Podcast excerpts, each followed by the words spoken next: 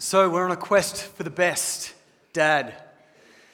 And contrary to what we've just demonstrated on stage, his name doesn't start with Andrew. it's kind of obvious where we're going, isn't it? We're on the quest for the best dad. There's no dad like our heavenly dad. Um, it might seem a little bit strange to reflect on this passage and to find in this passage reasons for why our Heavenly Dad is the best dad. Um, but I actually think that a good dad is a dad who we can come to, uh, a dad who is there for his kids. Um, and that is what prayer is. And so as we look at the Lord's Prayer, I think we find in it reasons to come to our Heavenly Dad upstairs, reasons to, to go to Him. And in fact, I've found seven reasons in the Lord's Prayer to uh, why He's the best dad. That's a seven point sermon. Um, but I hope you brought your seatbelts because we're going to rocket through those seven points. All right? Got your seatbelts on? Just before we get there, I, I just uh, wanted to make two um, comments by way of kind of prefacing today. The first is the language of father and dad, as Michelle mentioned, uh, sorry, um, Kate in her prayers mentioned, can, can bring up pain because many of us have experienced neg- negative experiences when it comes to dad, or maybe we are grieving uh, a dad. Um, this morning, God wants us to know that He's a better dad. He is good. He is perfect. And so you and I have a better dad upstairs. Um, and the answer is not to run from this idea of Him being our Father, but rather to see and know Him as our perfect dad. Uh, secondly, perhaps there'll be things I say that cut to the bone this morning or cut close to the bone. Um, maybe you're a dad and you're struggling with dad things. I want to say there's no perfect dad in the room, and that's okay. I'm here this morning not to guilt you into being a better dad or anything like that. That's not what this is about. Um, but rather just to say it's okay, rest in the fact that there is a good and better dad, that your child and that you yourself have a perfect dad to go to. So I just wanted to say that. I think that's important. This is about Him as our Heavenly Father this morning. So, seven reasons why he's the best dad. You ready? First reason, reason number one, is because he rewards his kids. Verse 6 of that passage says, But when you go, uh, when you pray, go into your room and shut the door and pray to your Father who is in secret, and your Father who sees in secret will reward you. What's that reward? This is all about coming to God in prayer and prayer is all about being with God. The reward is simply His presence with us. What is any, uh, what is the reward of any father to a child but His presence? It's Him being with us. Uh, this dad is the best dad because he gives quality time to his kids. He gives himself to his children. Uh, there's a, you know, a, portrayal of, of dads um, Maybe you're acutely aware of it. A father who turns up and wants in when it suits him. Maybe it's when the grandkids show up. Maybe it's when the child finally lands a, a good career or has made you know, a, a worthy amount of money or something. Uh, this dad, our heavenly dad, on the other hand, rewards those who seek him out at any time. And this is a dad, right, who has all the time in the world. He's God, and He wants to spend that time with you. So, this dad is the best dad because he rewards. That's the first reason. The second reason he's the best dad is because he knows what you need before him, you ask him. That's verse 8.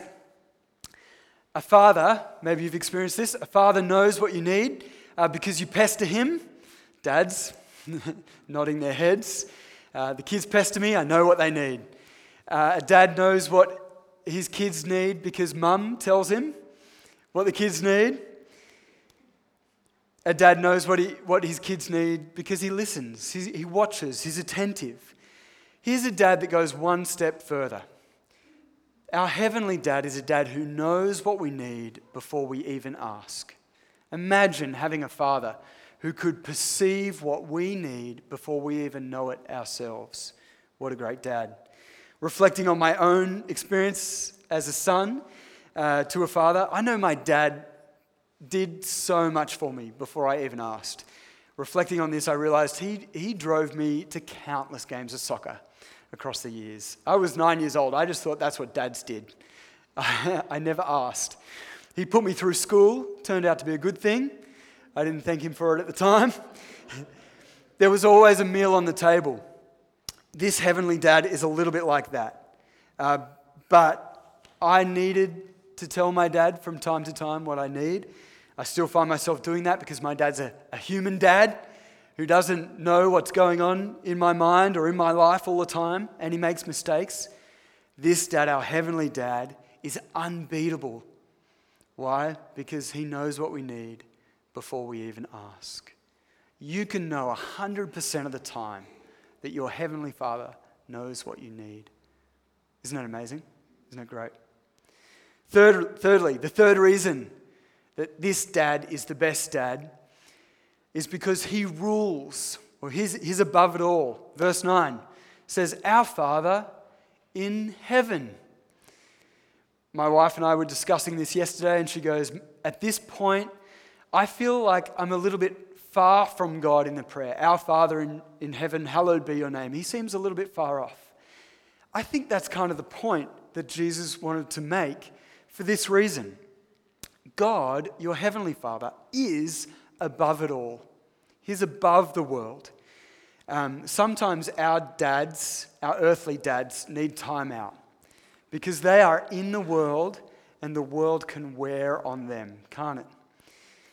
Uh, our dad, however, our heavenly dad, is not stuck in the world, he's above it.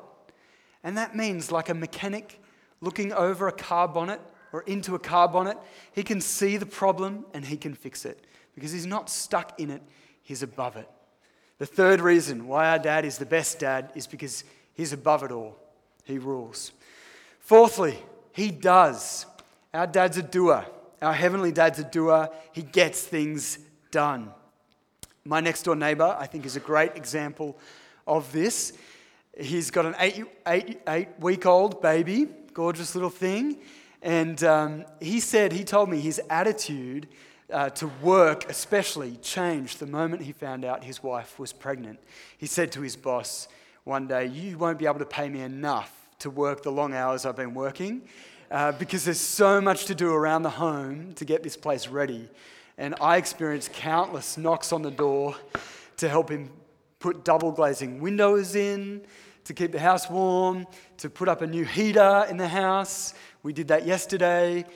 Uh, his whole attitude changed. He, he was a, a doer dad. Central to Christian belief is that we have a heavenly Father who is not just above it all, but he is in it all as well. He is active in our world. He's in heaven, yes, he's above, but that doesn't mean he's absent minded or uninvolved. Rather, his will is being done on earth. Fifthly, he gives. Verse 11 says, Give us this day our daily bread. This is a dad who doesn't just think about the big picture, he thinks about the little picture. I loved in that video uh, how many times it was dad making breakfast that mattered, dad fixing the iPad, dad, dad telling toilet jokes around the dinner table. It's those little things in life that are most memorable and most meaningful and, and that make us feel important. Dad remembered. He got up early and he made me breakfast. This verse is reminding us, give us today our daily bread, that behind every good dad is a good and better dad who's responsible and who provides for our every need for our good and for our enjoyment. Isn't that amazing? God cares about the detail. And this also means no prayer is too small. You can go to your dad and ask him for your breakfast. He wants us to go to him with everything and anything. And that's why he's the best dad. Sixthly, is that a word? Sixthly. Number six, the reason, the sixth reason dad, our heavenly dad is the best dad is that he forgives. He forgives. Verse 12 says, And forgive us our debts as we also have forgiven our debtors. Madrid, I'm told, is full of boys named Paco. And there is a Madrid joke about a father who came to Madrid and inserted an advertisement in the personal columns of El Liberal, which said, Paco, meet me at, meet me at Hotel Montana, noon Tuesday, all is forgiven. Papa. And how a squadron of Guardia Civil had to be called out to disperse the 800 young men who answered the advertisement. The joke works not just because the name Paco is ubiquitous in Madrid, but because forgiveness is needed by all. Uh, you might know the feeling of letting your dad down. I know I do. To disrespect your dad, to dishonor your dad, is about as shameful and as painful as it gets. But unlike not knowing how our, heaven, how our earthly fathers will forgive us, Jesus wants his brothers and sisters to know that our Heavenly Father will forgive us 100% of the time because Jesus has paid the price. There is, in fact, joy going to our Heavenly Father asking for forgiveness because we know He forgives. What a great dad. He's the best dad because He forgives. Number seven, He leads and delivers. It goes without saying, uh, verse 13, it says, And lead us not into temptation, but deliver us from evil. It goes without saying that a good dad sets a good example. Uh, and notice here we have a father who leads us in the right way.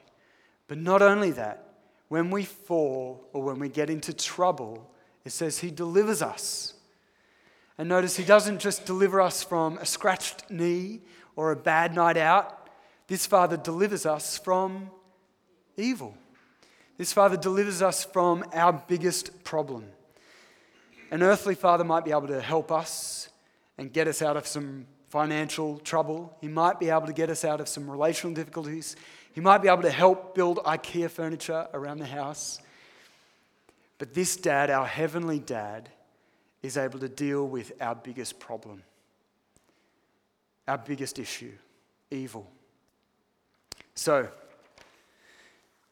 God, our Heavenly Father, ends the quest for the best, for finding the best dad, because He is the best.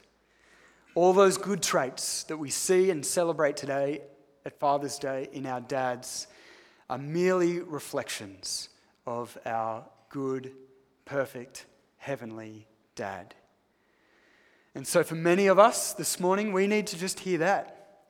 We need to know that Father's Day perhaps is really about our best dad, our heavenly dad, a father who rewards us with his presence, a father who knows our needs before we ask, a father who is above it all and able to help, a father who gives us everything we need, a father who forgives us when we fail him a Father who sets the best example for life and deliver, delivers us from evil. Who could ask for a better dad? Perhaps you this morning, uh, perhaps you're in a strained relationship. This morning, take a moment to reflect on your Heavenly Father and the forgiveness and the love that He has for you. I was thinking about this earlier this week and realized that Jesus didn't just have a heavenly father, he had an earthly dad as well, Joseph. And I imagine that Joseph actually um, got some things wrong in raising Jesus. He probably made some mistakes, but I imagine that Jesus didn't compare Joseph with his heavenly father. It's unfair to compare an earthly dad with a heavenly dad, isn't it? Rather, Jesus, knowing that he had a better, a better dad in heaven, he was able uh, to forgive and enjoy his earthly father more. Because his earthly father wasn't the end of his fatherhood experience. Joseph was a mere reflection, when he was good, of his good and better, best dad in heaven. So this morning, we need to know that we have a best dad in our Heavenly Father. Let's pray.